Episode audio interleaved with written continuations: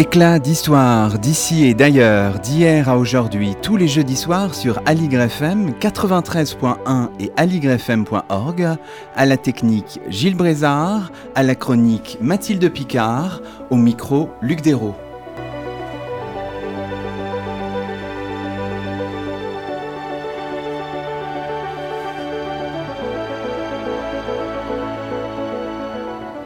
Bonsoir à toutes et à tous, c'est le 39e numéro d'Éclat d'Histoire sur Aligre FM et nous avons le plaisir d'accueillir à notre micro Michel Rédé. Bonsoir à vous. Bonsoir. Michel Rédé, vous êtes directeur d'études à l'École pratique des hautes études. Ce soir, en votre compagnie, nous évoquons la question des frontières dans le monde romain, principalement à la fin de la République et pendant le Haut Empire, en nous appuyant notamment sur votre livre paru en 2014 chez un éditeur du Lot, Archéologie nouvelle, un ouvrage intitulé Les frontières de l'Empire romain, 1er siècle avant Jésus-Christ, 5e siècle après Jésus-Christ. Alors si on prend la situation de l'Empire au 2 siècle, disons sous les Antonins, au début du règne de Marc Aurèle, soit vers 161 euh, après Jésus-Christ, est-ce que vous pourriez nous dire un petit peu de quel empire s'agit-il et quelles en sont les, frontières? Est-ce que vous pourriez nous faire une description de cet empire et de ses frontières à peu près donc au milieu du deuxième siècle après Jésus-Christ, Michel Rédé. Oui, c'est le moment où l'Empire atteint sa plus grande extension pratiquement.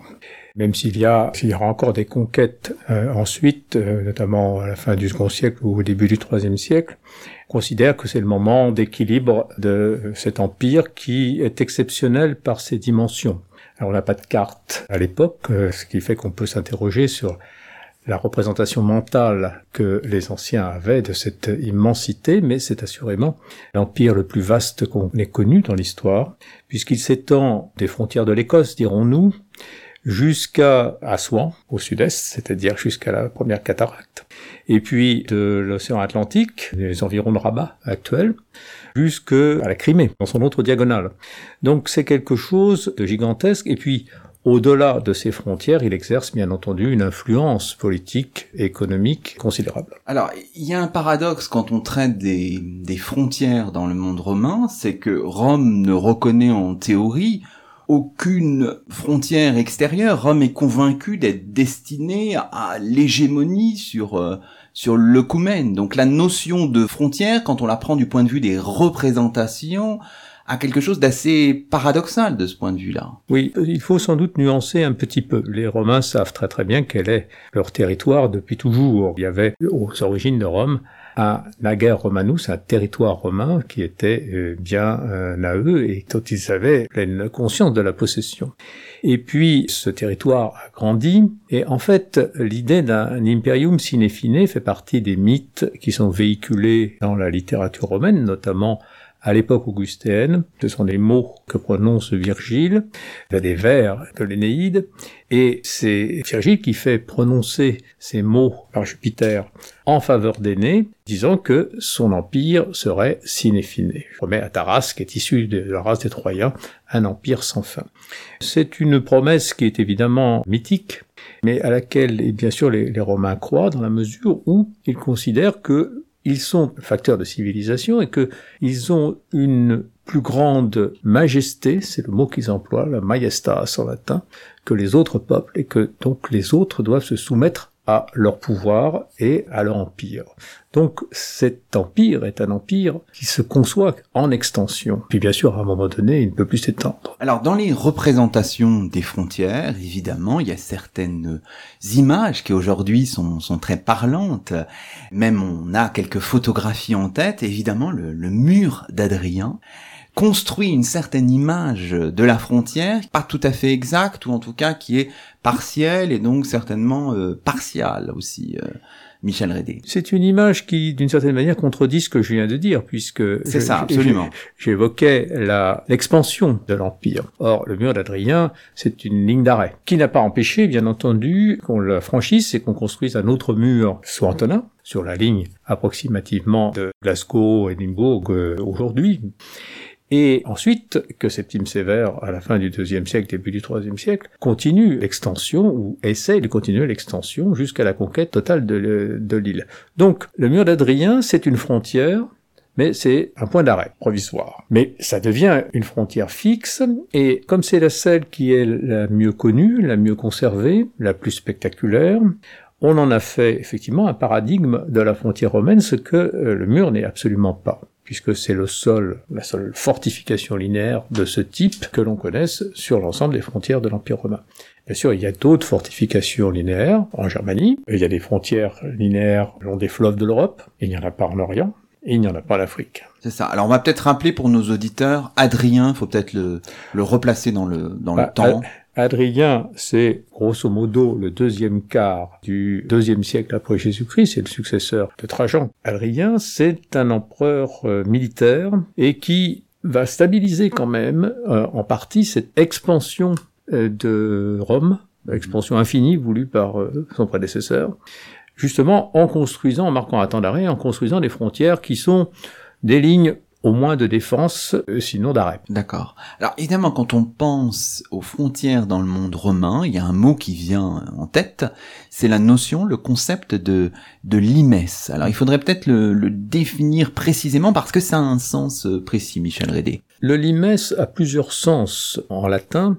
Nous en avons retenu, nous, l'idée de frontière et même de zone frontière, ce qui, à l'origine, n'est pas le cas. C'est un terme du vocabulaire des arpenteurs qui désigne la limite entre deux champs. Donc, en fait, la limite entre le territoire romain et le territoire non romain, territoire barbare. Et c'est ainsi qu'il est devenu en quelque sorte synonyme de frontière. Et il l'est d'ailleurs dans la littérature euh, juridique et épigraphique romaine. Mais au départ, c'est vraiment simplement une simple limite. Au départ, c'est une simple limite, c'est un chemin bordier. D'accord, un chemin bordier. Alors, si on veut aller sur la trace de ces frontières, si on cherche la frontière romaine aujourd'hui, alors on a bien sûr la limite grosso modo entre l'Écosse et, l'Angleterre aujourd'hui, mais où peut-on se rendre en Europe pour retrouver matériellement, en quelque sorte, cette frontière ou ces frontières du monde romain, Michel Rédé On vient au mur, d'Adrien, puisque bien sûr, c'est la frontière que l'on voit le mieux, parce qu'elle est encore matérialisée sur le terrain, qu'elle est très spectaculaire, c'est le mur d'Adrien. Si vous cherchez à voir la frontière de Charmanie, c'est plus compliqué parce que même s'il en reste des traces matérielles, ces traces sont souvent simplement une levée de terre qui subsiste dans les parties boisées de l'Allemagne. Pas partout, bien sûr. On voit aussi euh, de temps en temps euh, des restes d'une tour, mais, mais c'est pas davantage. Le long des fleuves de l'Empire, donc le Rhin, le Danube, euh, par exemple, on ne voit que les forts qui jalonnent en quelque sorte ces frontières quand ils subsistent. Il y en a encore beaucoup qui subsistent. Et puis en Orient, c'est très différent parce qu'on a des systèmes frontaliers complètement différents. Et en Afrique, on n'a pas, si je puis dire, de frontières matérialisées au sol. Il n'y en a jamais. Ce sont des frontières ouvertes avec des forts qui jalonnent ce parcours, mais qui sont beaucoup plus espacés, beaucoup plus lâches que ce qu'on peut connaître sur la frontière d'Europe, parce que la menace est infiniment moindre. Si je prends un exemple, en Libye actuellement, vous avez très très peu de forts qui soient construits. Chaque fort peut en quelque sorte couvrir plusieurs centaines de kilomètres. Alors, est-ce qu'il y a, euh, même dans les endroits où la frontière s'est effacée, une certaine forme de mémoire de la frontière euh, qui est cultivée, je sais pas, par un certain nombre de, de manifestations, je ne sais pas, par exemple en Allemagne actuellement, est-ce que cette frontière suscite même des manifestations peut-être touristiques, une certaine forme d'écho encore euh, aujourd'hui? La frontière a, depuis la Renaissance, un rôle considérable dans les mémoires, dans la mémoire des érudits et des hommes cultivés. Parce que ceux-ci étaient tous des latinistes. À l'époque, tout le monde apprenait le latin et donc les antiquités romaines, c'était en quelque sorte le passé glorieux de l'Europe, le passé des peuples qui avaient été christianisés, qui étaient les héritiers de Rome. Certes, ils avaient été les conquérants, mais ils avaient apporté la, civilisation. Et donc, les, témoignages archéologiques qu'on avait à ce moment-là des vestiges romains, et notamment ceux des frontières, c'était à la fois des témoignages locaux, patriotiques, et en même temps les témoignages d'une culture supérieure. C'est depuis, depuis la Renaissance qu'on s'intéresse à, ces questions, et c'est très très net en particulier chez les érudits anglais, pour le mur d'Adrien. Depuis la Renaissance, on s'intéresse à tout ça. En Allemagne aussi, en Autriche, au-delà, beaucoup moins. C'est cultivé aussi par même l'industrie touristique encore aujourd'hui, ou c'est réservé à Aujourd'hui, aujourd'hui, bien entendu, il y a des enjeux touristiques qui sont considérables, puisque le mur euh, d'Adrien, c'est un piège à touristes, dirons-nous. C'est très beau, c'est très spectaculaire euh, dans les parties les, les mieux conservées. Ça génère des centaines de milliers de personnes touristes chaque année, ça les attire, ça génère une industrie importante, et en même temps, c'est un enjeu patrimonial qui est fortement ressenti. C'est vrai aussi en Allemagne, et c'est la raison pour laquelle un certain nombre de mes collègues et moi-même, nous sommes tous mobilisés pour que ces vestiges soient inscrits au patrimoine mondial de l'UNESCO. Ce qui a été fait depuis 1987, puis il y a eu plusieurs étapes. Plusieurs étapes. Pour la frontière d'Europe en tout cas. Alors, on a donc un peu planté le décor en partant un peu des représentations. Alors, ce qu'on peut faire peut-être maintenant, c'est d'interroger avec notre chroniqueuse Mathilde Picard, c'est d'interroger la notion de frontière du point de vue euh, géographique. Hein. On essaye de faire un petit contrepoint géographique avant d'aborder la question finalement des, des réalités dans le monde romain, des réalités passablement complexes des frontières. Revenons donc en votre compagnie, Mathilde Picard. Euh, bonsoir à vous. Bonsoir revenons sur la manière dont les, dont les géographes abordent le concept des frontières. Oui, la, la notion de frontière est éminemment spatiale et la géographie s'est évertuée depuis longtemps à tenter de comprendre aussi bien sa réalité que sa perception. Et c'est de ce point, celui de la perception et de la représentation de la frontière, que j'aimerais parler ce soir. Pour saisir ces perceptions, la géographie s'est en effet récemment enrichie de nouvelles méthodologies, comme celle de la carte mentale par exemple, et de nouvelles méthodes théoriques comme l'ethnogéographie. Et sur quoi reposent nos perceptions de la frontière d'après les géographes? Alors, ces perceptions dépendent d'abord de l'échelle d'observation. Un gouvernement ne perçoit pas ses frontières de la même manière que les populations locales qui y vivent par exemple. Elles sont également conditionnées par les modalités de mobilité, Peut-on traverser facilement cette frontière ou représente-t-elle un obstacle au déplacement? Enfin, elles dépendent bien sûr du contexte historique et politique plus global dans lequel elles sont considérées. Alors pour comprendre un peu plus précisément tout cela, vous avez lu un, article publié par Géoconfluence en 2008, un article signé par le journaliste et cartographe Philippe Rekasevix, dans lequel ce dernier narre son, son expérience de cartographie de la frontière. Oui, rien de plus efficace pour aborder la représentation des frontières que de convoquer leur cartographie. Philippe Rekasevitz relève que, lorsque les cartes sont publiées, elles donnent à voir des découpages du monde ou d'un pays. Ces derniers sont admis par tous comme une réalité universelle. Or, le journaliste rappelle que la carte ne montre que ce que le cartographe, ou en tout cas ses commanditaires, veulent montrer. Il écrit donc Les frontières de la carte sont des lignes virtuelles dont le tracé peut laisser penser une séparation, là où il n'y a parfois rien de concret. Dans l'imaginaire collectif, la notion de frontière renverrait donc en premier lieu à cette notion de séparation, de discontinuité, de limite, qu'elle soit matérialisée sur le terrain ou qu'elle soit une construction idéale. Tout à fait, c'est la première caractéristique d'une frontière, une limite, souvent représentée par une ligne sur les cartes. Pourtant, dans le monde d'aujourd'hui, la frontière n'est plus seulement ce trait de séparation, il peut aussi être un point, puisque la frontière est aussi un aéroport, une gare, un port. Mais la frontière ne peut quand même pas être réduite à une limite, puisqu'elle est aussi un lieu d'échange spécifique, un point de passage entre ouverture et fermeture, qui structure et organise un territoire. On parle alors d'effets frontières qui peuvent se manifester par des constructions d'infrastructures conséquentes ou des foyers de population importants. Si la frontière joue à la fois sur des phénomènes d'ouverture et de fermeture, ces représentations ne sont pas toujours aussi ambivalentes et dans les discours politiques, la frontière apparaît parfois comme une réalité figée, soit bénéfique, soit néfaste pour la population qu'elle encadre selon les idéologies. Exactement, c'est ce que pointe du doigt le géographe Fabien Guillot, enseignant à l'université de Caen. Il affirme que les frontières sont des outils de contrôle et de pouvoir.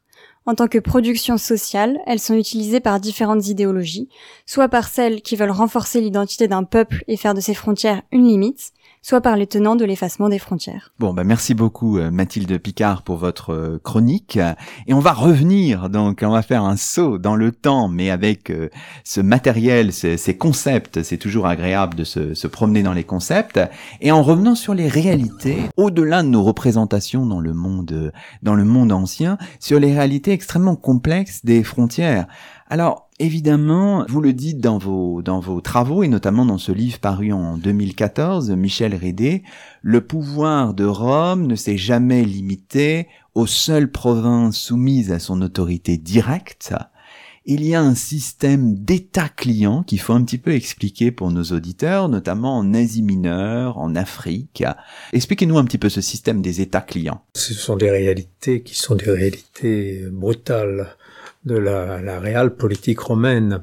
Rome s'est développée tout d'abord en Italie, puis après la Seconde Guerre punique, c'est-à-dire après la fin du conflit avec Hannibal en 200 avant Jésus-Christ, Rome sort d'une certaine manière de la péninsule euh, italienne et commence à s'intéresser au monde grec. Et donc, euh, à l'époque, il n'est pas question encore de conquérir directement les territoires, mais de nouer des systèmes d'alliance, qui sont des systèmes d'alliance du fort au faible, qui permettent à Rome d'imposer sa volonté et de défendre ses intérêts à distance, sans avoir à dominer directement et à contrôler directement des territoires euh, autres. Bien sûr, quand l'occasion se présente, on peut s'emparer de ces territoires. Il y a déjà des territoires non italiens, par exemple en Espagne, et qui sont tombés dans l'escarcelle romaine, et progressivement, tout le bassin méditerranéen va tomber dans l'escarcelle romaine. Mais le système d'État client est, une sorte de sas temporaire qui permet en quelque sorte de s'implanter, de gouverner via un intermédiaire. Je prends un exemple, celui de la Nabathène, c'est-à-dire le, royaume de l'antique Jordanie, qui s'étend sur la Jordanie, une partie de, l'Arabie, qui contrôle le, commerce avec le commerce des épices avec l'extrême-orient. eh bien, ce, royaume a été un, royaume client, allié de Rome, et puis un jour, sous Trajan justement, au début du, du second siècle, Rome l'absorbe, sans véritable combat, quelques escarmouches, mais, mais, pas, mais pas beaucoup plus. Mais c'est quand même un ça se traduit quand même par un triomphe. C'est normal. Et ça a été la même chose pour l'Égypte de, de, l'Agide. Donc la dernière souveraine qui est Cléopâtre a d'abord été euh, la souveraine d'un État protégé par Rome, et puis Rome s'en empare directement en 30 euh, avant Jésus-Christ. Donc c'est celui qui n'est pas encore Auguste, qui n'est encore qu'Octavien, qui s'en empare etc., etc. Donc c'est une manière de d'avaler doucement tous les rois clients, tous les princes, euh, qu'ils soient euh, en Occident ou qu'ils soient en Orient, avec des, procédés bien entendu qui diffèrent d'un endroit à l'autre, d'un pays à l'autre. Donc ça c'est une réalité. Hein. Le pouvoir de Rome ne s'est jamais euh, limité aux seules provinces soumises à son autorité directe et en cas ce, donc ce système d'état client. Deuxième élément de ces, ces, réalités, on le disait tout à l'heure, hein, on l'a dit aussi, la diversité des territoires englobés, des peuples concernés, implique des solutions au cas par cas, évidemment. La frontière, ça peut être le fleuve, hein, le Rhin inférieur, le Danube moyen, donc c'est le cours d'eau qui définit la frontière. Dans les zones désertiques, vous le disiez tout à l'heure, évidemment, euh, on a une zone frontalière qui est pas aussi définie que, que dans le nord. Donc en fait, il faut peut-être, pour comprendre la frontière, raisonner peut-être en termes de, de menaces, en fait et évidemment, quand la menace est forte, l'armée va être présente avec euh, des unités, euh, soit des légions, soit des troupes auxiliaires. C'est ça aussi, quand on étudie la frontière, il y a bien sûr la dimension de l'armée, la présence de l'armée, et donc la notion de, de menace qui est très importante pour comprendre finalement la frontière. La menace sur les frontières de Rome, elle a été variable avec le temps, et, surtout elle a été euh, inégale. On peut prendre des exemples. Toute l'Afrique c'est-à-dire depuis l'Atlantique jusqu'aux confins de l'Égypte, une légion. La Germanie sous Tibère, c'est-à-dire au début du premier siècle euh, après Jésus-Christ, huit légions. Alors il faut dire à nos auditeurs ce que ça représente, une légion. Hein, pour, euh, Une légion, c'est en gros 5000 hommes. Je, je, dis en gros parce que nous n'avons pas d'effectifs précis, donc c'est un calcul que, que, font les, les, historiens, mais c'est en gros 5000 hommes. c'est beaucoup parce que il faut penser à la densité globale de l'Empire, disons vers euh, l'époque que vous évoquiez tout à l'heure, c'est-à-dire le règne de Marc Aurèle, autour de 70 millions d'habitants, tout compris. Bon, donc c'est quand même une, densité démographique euh, qui n'a rien à voir avec la densité démographique que nous connaissons aujourd'hui. C'est une toute autre réalité. Et, mais pour défendre cet empire considérable, dont je, je disais tout à l'heure les dimensions, une trentaine de légions, c'est-à-dire environ 150 000 hommes, et on estime à à peu près autant, donc environ 150 000 hommes, 300 000 hommes en tout, le, reste des, forces qui défendent cet empire, donc les auxiliaires, la marine, plus les légions, tout à fait 300 000 hommes. C'est pas beaucoup sur, étalé sur, sur cet ensemble géographique considérable. Des menaces différentes, des fronts qui sont calmes, mais des fronts qui, au contraire, sont très souvent sollicités. Par exemple, sur la frontière nord euh, de la Grande-Bretagne, toujours le mur d'Adrien, La menace est une menace qui peut être vigoureuse à certains moments, mais qui n'est pas permanente. Donc le mur d'Adrien fonctionne comme une espèce de sas. C'est une barrière fermée avec quelques passages obligés. Et là, on contrôle les mouvements de population. C'est aussi une frontière où cette barrière, imposée par Rome, a conduit à une espèce de euh, d'abandon par, euh, disons, les, les, Écossais, enfin les, les Scots et les populations indigènes de la partie qui se trouve de l'autre côté du mur. On ne les voit plus à partir d'une certaine époque. Ils s'en vont plus au nord. Parce qu'ils n'ont plus rien, à, ils n'ont plus rien à faire, si je puis dire là. C'est pas vrai partout. Et puis, si vous prenez un exemple totalement opposé, celui de l'Empire Parthe, qui est le seul empire capable de défier Rome, notamment au IIIe siècle, eh bien là, vous avez une vraie menace avec euh, des conflits qui sont, euh, qui sont fréquents et la nécessité d'avoir des, armées mobiles qui sont très fortes. Là, on ne défend plus une frontière fixe et immobile en Occident. Ce sont des réalités qui sont complètement différentes. Il faut bien penser que cet empire romain est un empire qui, au fond, n'a pas d'homogénéité autre que le système central impérial. Pour le reste, ce sont des réalités locales. Donc, on a parlé à l'instant de, de légionnaires, d'auxiliaires. Alors, peut-être pour nos auditeurs, il y a une question de statut qui est importante là. Oui, bien sûr. Les légionnaires, ce sont des citoyens. Ils sont les héritiers sous l'empire des euh, légionnaires de la, de la République, c'est-à-dire que sous la République, tout citoyen se doit de porter les armes. C'est en quelque sorte un métier civique, un métier de mhm. citoyen, comme disait Claude Nicolet. Donc ce sont des citoyens, c'est-à-dire des gens qui jouissent de tous les droits civiques à Rome. Les auxiliaires, en principe, il bien sûr là aussi, il faudrait bien sûr apporter beaucoup de nuances, mais euh, les auxiliaires, ce sont des pérégrins, c'est-à-dire des étrangers non pas à Rome, mais à la citoyenneté romaine. Chaque communauté a ses droits particuliers. Donc les euh, auxiliaires, ce sont des gens qui appartiennent à des communautés civiques autres que la communauté romaine, même s'ils sont intégrés à l'intérieur de l'Empire. Et progressivement, bien sûr, ils s'intègrent à la communauté impériale.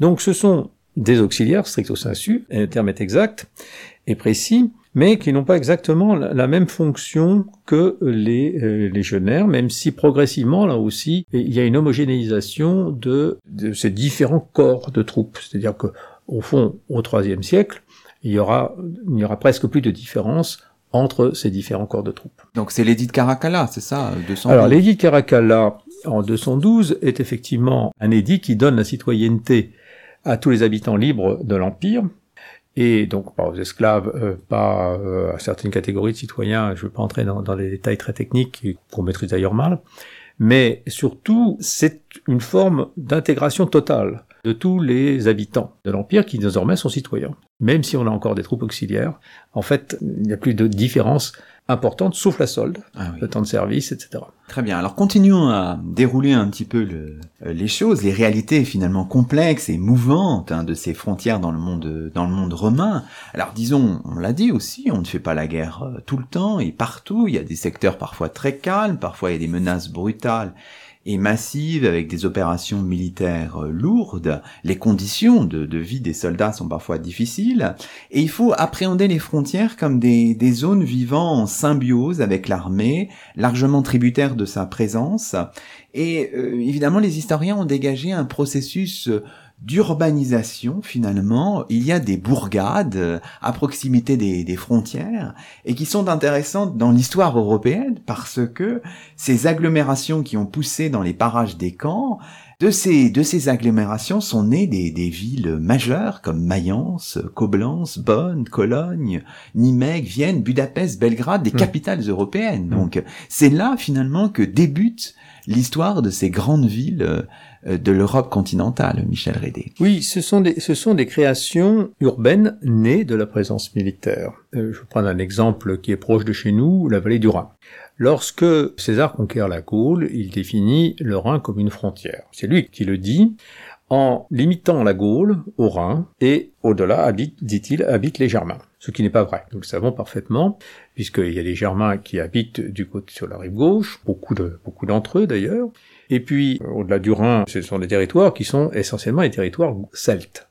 Donc cette, frontière, c'est une décision en quelque sorte de César pour justifier sa conquête. Et c'est une action lourde de conséquences puisque les Français et les Allemands se battront bien au-delà de cette période pour la possession du Rhin. encore au XIXe siècle, n'est-ce pas Il y a une chanson de Musset, il y a un conflit qui, s'appelle le conflit sur le Rhin allemand sous Louis-Philippe, avec des chansons à boire de, Musset qui sont très drôles, qui témoignent effectivement d'un nationalisme exacerbé autour de cette frontière. Alors, je reviens à la question que vous me posiez, c'est-à-dire la question de la naissance des villes. Lorsque l'armée s'installe, c'est-à-dire sur le Rhin, c'est-à-dire au fond grosso modo à partir de, disons, 20 à 19 avant Jésus-Christ, mais essentiellement à partir de 12 avant Jésus-Christ, lorsque Auguste décide la conquête de la Germanie libre, encore un exemple de transgression vers un impérium ciné, cinéfiné, c'est-à-dire on, transgresse la frontière qu'on s'était soi-même fixée pour aller au-delà, conquérir des, territoires nouveaux, eh bien, cet échec conduit, l'échec de cette politique augustéenne conduit à installer les troupes le long du Rhin. Autour de ces, de, ces camps légionnaires s'installent des civils, parce qu'il faut des marchands pour alimenter toute cette population militaire, des femmes, pour satisfaire leurs besoins sexuels, etc., etc. Et euh, ce marché militaire est tellement important qu'il génère aussi le développement de la Gaule intérieure du Nord-Est, mais qu'il conduit à créer des villes à partir de cette population civile qui sont des villes pérennes. Vous avez cité tout à l'heure Nimègue, vous avez cité Cologne, on pourrait dire Bonn, etc. Ce qui est intéressant, c'est que dans ces zones frontalières, on a un véritable, je crois que vous utilisez l'expression à un moment, melting pot culturel et religieux, avec d'intenses circulations économiques, hein, des mouvements, de l'huile d'Espagne, du vin de Gaulle, du poivre de l'Inde qui arrive dans les postes du Rhin. Donc c'est c'est vraiment intéressant et d'où l'importance du travail des des archéologues. Alors je crois que vous vous avez travaillé notamment sur un site qui est situé dans le département du Haut-Rhin qui s'appelle Eudenburg et on a trouvé notamment euh, comment dirais-je dans le secteur religieux des traces aussi de cultes qui sont intéressants qui nous disent des choses sur tout ce ce mélange, ce métissage culturel, religieux, économique qui se fait dans ces zones frontalières, Michel Rédé. Toute frontière, par définition, c'est un lieu d'échange.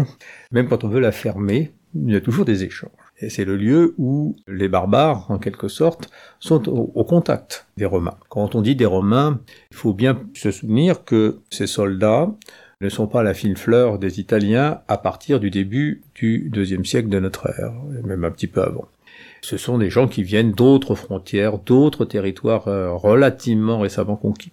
Donc, pour revenir à l'exemple que vous citiez, celui de Dunbourg, c'est un endroit qui a été frontière, en gros, entre, disons, 14-15 après Jésus-Christ et 70 après Jésus-Christ. Après, les troupes se sont déplacées. Et là, s'installe donc une troupe, qui n'est pas une troupe légionnaire, qui est plus petite, et puis qui, autour du camp, des camps successifs, agrège une population locale qui est mi-gauloise, mi-disons germanique au sens où je le disais tout à l'heure, en tout cas de l'autre côté du Rhin avec des cultes qui sont des cultes indigènes gaulois, qui sont pas les cultes romains, mais bien sûr les soldats pratiquent à la fois ces cultes et les cultes romains, et puis ils pratiquent aussi les autres cultes qui commencent à apparaître dans l'Empire, c'est-à-dire les cultes orientaux. Mhm. Voilà aussi une statuette d'Isis, et puis on va trouver à Mayence un grand sanctuaire d'Isis et Magna Mater, et la grande mère, la grande mère des dieux, en plein cœur de la ville. C'est comme ça que se diffusent ces différents cultes impériaux. Bon, on voit que la frontière nous mène à beaucoup de choses très très intéressante. Bon, mais écoutez, je crois que le décor est planté, donc je vous propose de marquer une pause musicale dans cette émission Éclat d'Histoire, et c'est un voyage électronique dans le transsibérien, voyage proposé par notre chroniqueuse Mathilde Picard. C'est un titre du chanteur et compositeur français William Rosé, alias Tilassine. Alors c'est difficile à prononcer, je vais essayer de le faire. C'est un titre qui s'appelle Bélobèze Vaudenoé et c'est sur Aligre FM à l'instant.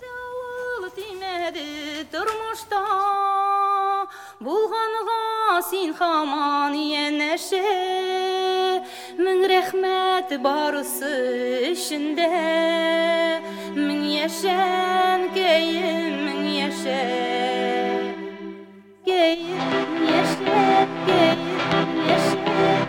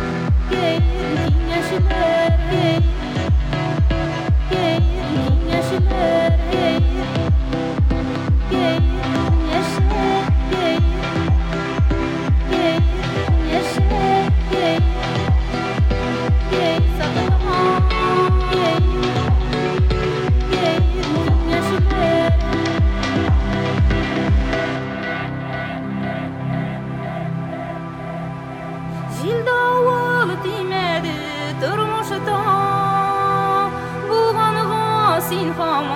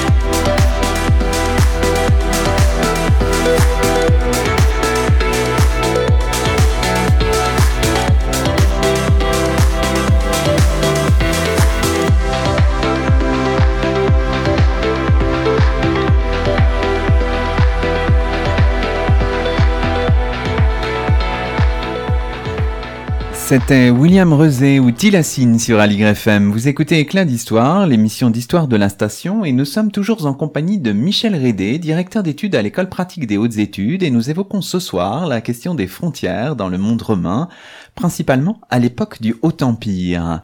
Alors on a posé euh, les choses entre euh, finalement représentation et réalité complexe et mouvante de ces frontières.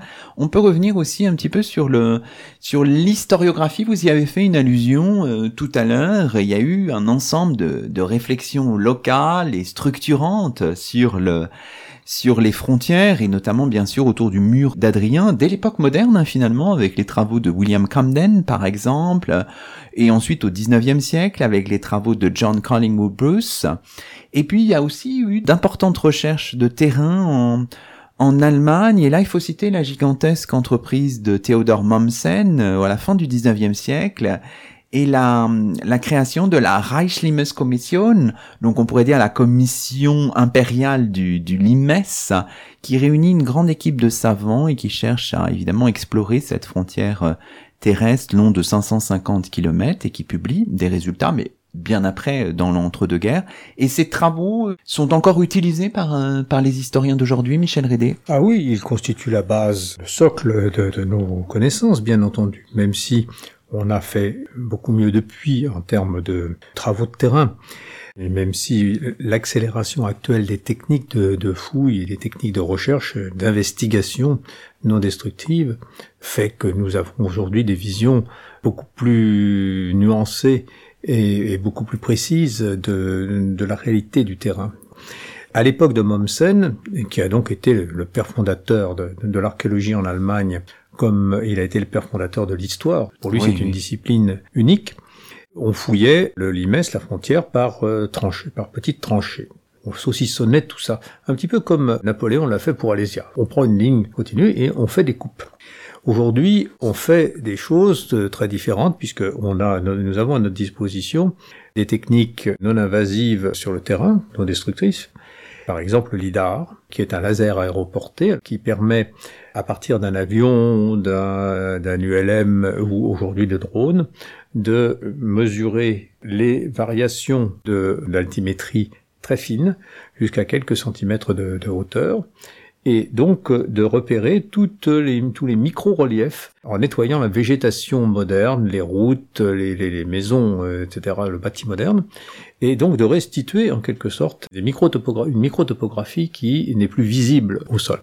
Nous avons aussi des, des moyens d'investigation à l'aide de résistivité électrique ou de géomagnétisme, où on voit des quantités de vestiges sous terre qui ne sont pas visibles au sol. Ceci permet d'avoir euh, de balayer de très très grandes surfaces. Oui, oui, on voit bien toutes les, toutes les évolutions. Alors, dans l'historiographie, compte aussi ce, ce, ce congrès international d'études sur les frontières romaines qui continue de se réunir. La première réunion, c'était en 1949 à Newcastle, au Royaume-Uni. Si j'ai bien lu, euh, le 24e congrès international d'études sur les frontières romaines s'est tenu en septembre 2018 à Viminacium en Serbie, donc dans l'ancienne province de Mésie supérieure, non loin de la ville de de Kostolac.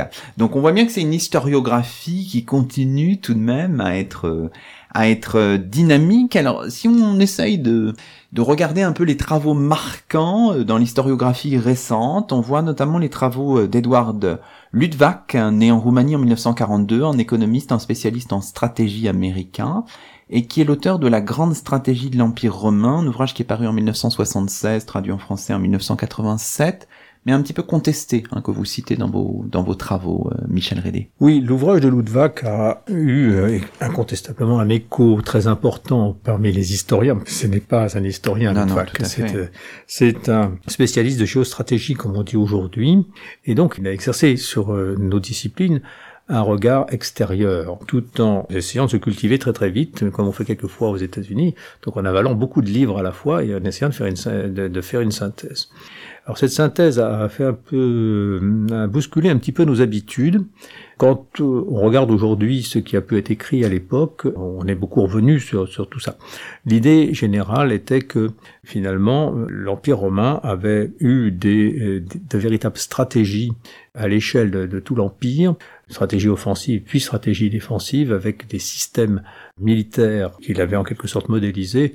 Et ça, c'est sans doute euh, aujourd'hui un petit peu contestable. Alors dans les travaux que vous citez dans votre euh, ouvrage paru en 2014, on voit pas mal de travaux toujours un peu anglo-saxons, américains, Mm. euh, britanniques. Euh, Charles Whittaker par exemple, euh, les travaux également de David Breeze. Donc il semble que l'historiographie soit soit très très dynamique du côté euh, du côté britannique, du côté américain toujours. Alors, l'archéologie du Limes, ça a d'abord été une archéologie britannique. Vous avez évoqué tout à l'heure Collingwood, John Collingwood Bruce, qui a été euh, en quelque sorte celui qui a le plus travaillé sur le mur d'Adrien à l'époque euh, contemporaine, enfin au XIXe siècle, et qui a donc donné naissance à toute une lignée d'historiens, ce qui fait que les Britanniques, par la qualité de leur recherche dans, dans l'île de Bretagne, ont toujours dominé ces, ces congrès, et c'est eux qui les ont, qui les ont fondés. C'est une, une initiative britannique, le, le premier congrès du Limes.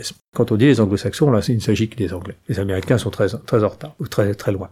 Les Allemands constituent l'autre puissance dominante, euh, puisque, euh, en tout cas, quand je dis les Allemands, je devrais dire la littérature de langue euh, germanique, de langue allemande, est extrêmement importante.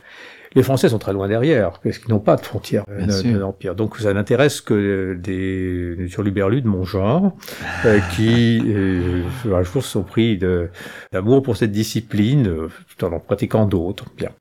Et puis en Afrique, il n'y a personne. En Afrique du Nord, il n'y a personne, ou très peu, quelques-uns, mais très peu.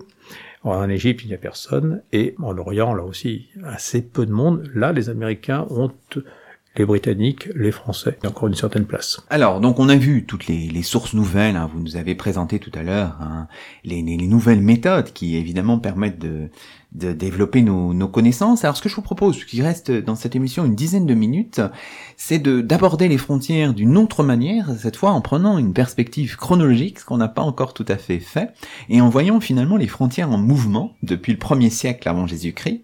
Alors évidemment, il y a cette perspective de, de conquête. Si on remonte au premier siècle avant Jésus-Christ, donc à l'époque encore républicaine, évidemment, on pense à Pompée euh, en Orient, César en Occident, et tout de suite en pensant que la frontière, c'est pas forcément une, les conquêtes, c'est pas forcément une ligne droite, et qu'il y a parfois des échecs. Il suffit de penser à l'échec de Crassus face aux Parthes en 53 avant Jésus-Christ. Il y, a, parfois des arrêts, des cassures, c'est complexe tout ça. hein. Bien sûr qu'il y a des, succès, il y a des échecs.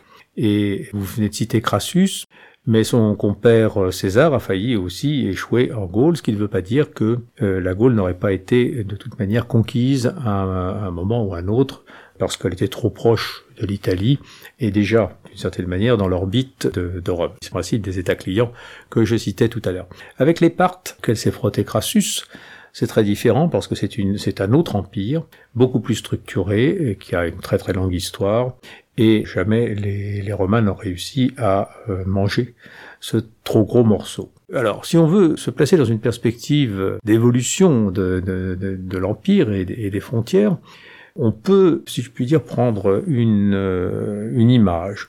Lorsque vous êtes à Rome, que vous venez de la Piazza Venezia et que vous allez euh, jusqu'au Colisée, vous avez une grande avenue qui a été tracée par Mussolini sur les, for les forats forums impériaux. Et au bout, à droite, en arrivant au Colisée, vous avez une série de cartes murales qui sont un vrai régal, parce que au fond, cela décrit tout l'impérialisme et toute l'idéologie impérialiste italienne du fascisme.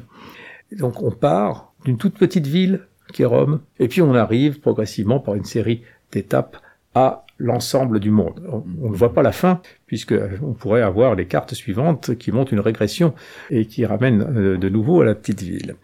Donc il y a eu des échecs, il y a eu des succès. Je vais reprendre un exemple. La conquête de la Dacie par Trajan a été un succès, mais qui a un succès qui a été précédé, à la fin du premier siècle de notre ère, par les échecs de Domitien, l'un des prédécesseurs immédiats de euh, Trajan. Des échecs très lourds, avec des défaites sanglantes. Donc euh, cette histoire de Rome euh, et de la conquête romaine, ce n'est pas une histoire simple, c'est pas une, une histoire à l'eau de rose. Les Romains ne sont pas toujours vainqueurs, ils ont subi eux-mêmes beaucoup d'échecs. Oui, on, on, pense aussi même un peu plus loin dans le temps à l'échec, euh, je, je, pense à l'échec cuisant de l'expédition d'Aelius Gallus en Arabie heureuse en 25-24 avant Jésus-Christ, au désastre de Varus en 9 après Jésus-Christ, voilà. Ou alors parfois des conquêtes qui sont un petit peu laborieuses, par exemple la, la Bretagne, sous Claude à partir de 43, avec euh, ensuite, euh, quelques années plus tard, la, la révolte de Boudica en 60-61. Donc tout ça est heurté, évidemment. Alors si on se place maintenant un petit peu plus plus tard, à partir de la crise de l'Empire, disons à partir du troisième siècle après Jésus-Christ, un empire qui est un peu sur la, la, défensive, euh, à partir de 235, des frontières qui craquent avec euh, des exemples un peu flagrants, hein, la mort au combat de Trajandès en 251 qui tombe devant les la capture de Valérien euh, par le roi des Perses Sassanides en 260. Qu'est-ce qu'on peut dire des frontières au bas empire? Est-ce qu'il y a une évolution, des évolutions techniques euh, Et comment expliquer finalement euh, l'effondrement du, du, début du, du 5e siècle, Michel Rédé Alors, c'est une, une, histoire compliquée et un débat toujours actuel parmi les historiens. Nous savons qu'effectivement, le milieu du IIIe siècle est une période compliquée et une période de crise, mais pas seulement de crise militaire, et probablement pas seulement une période de crise due aux invasions, à ce qu'on appelle les invasions barbares, qui en fait ne sont pas à l'époque, en tout cas des invasions massives. Ce sont, il y a des raids, par exemple à l'intérieur des Gaules, il y a des raids en profondeur, par exemple jusqu'à Milan. Tout ça, c'est vrai, ce n'est pas niable, mais ce ne sont pas des, invasions massives avec des populations entières qui se, qui se déplacent. Et cette crise n'est pas seulement militaire, elle est aussi financière, économique, elle est morale et sociale. Mais d'une certaine manière, au IIIe siècle, l'Empire tient. Les frontières tiennent au prix de quelques abandons. Par exemple, la Dacie, que j'évoquais tout à l'heure, est abandonnée. La rive droite du Rhin est abandonnée.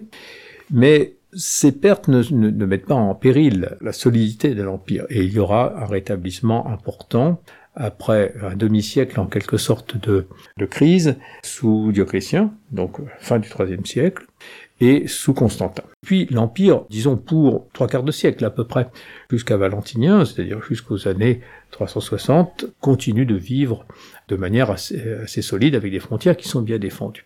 Même s'il y a des périodes de crise. C'est après que, ça ne va plus parce que après, effectivement, la pression du monde barbare, mais surtout les difficultés internes de l'Empire, difficultés qui sont aussi liées à la faiblesse de l'armée de cette époque, à, la faiblesse de ses troupes, au fait que ce sont aussi des mercenaires germaniques qui sont désormais recrutés et exclusivement des, mer des mercenaires germaniques, fait qu'il y a une faiblesse intrinsèque des défenses de l'Empire, une faiblesse intrinsèque aussi tout simplement de l'Empire romain. Et puis donc l'effondrement du début du 5e siècle, Mayence détruite en 407 par les Germains et les Alains, Hmm. et les Visigoths d'Alary qui euh, prennent Rome et la, et la saccagent. Bon, il nous reste une poignée de secondes dans cette émission, on aurait pu évoquer les frontières intérieures dans le monde romain, une question complexe, hein, les frontières de la ville de Rome, le Pomerium, l'Italie considérée comme un territoire spécifique, mais peut-être juste un mot pour conclure cette émission sur ce qui se passe de l'autre côté des frontières. hein, et euh, vous dites dans vos travaux que c'est encore un, chantier de, recherche là quand on se place de l'autre côté des frontières, au-delà, bien au-delà des frontières. C'est encore un, champ de, de recherche pour les historiens et les historiennes. Ah oui, c'est un champ de recherche pour les historiens et les archéologues, mais qui progresse très vite parce que on s'intéresse aujourd'hui beaucoup plus à ce qui se passe au-delà des frontières qu'on ne le faisait il y a encore quelques, disons, même 10 ans ou 15 ans. On commence à s'intéresser beaucoup plus aux sociétés indigènes. C'est une des tendances bienvenues de l'historiographie moderne, actuelle. Notre connaissance sur le monde barbare a considérablement progressé. Bon bah écoutez, merci beaucoup, merci beaucoup Michel Rédé. C'est ainsi que se termine le 39e numéro d'éclat d'histoire d'ici et d'ailleurs, d'hier à aujourd'hui, l'émission d'histoire d'Aligre FM 93.1 et aligrefm.org le jeudi soir entre 19h et 20h. Nous étions en compagnie de Michel Rédé, directeur d'études à l'école pratique des hautes études, auteur notamment d'un livre paru chez Archéologie Nouvelle et intitulé Les frontières de l'Empire romain, 1er siècle avant Jésus-Christ, 5e siècle après Jésus-Christ, un livre fortement recommandable. À tout de suite pour un nouveau rendez-vous d'histoire sur Aligre.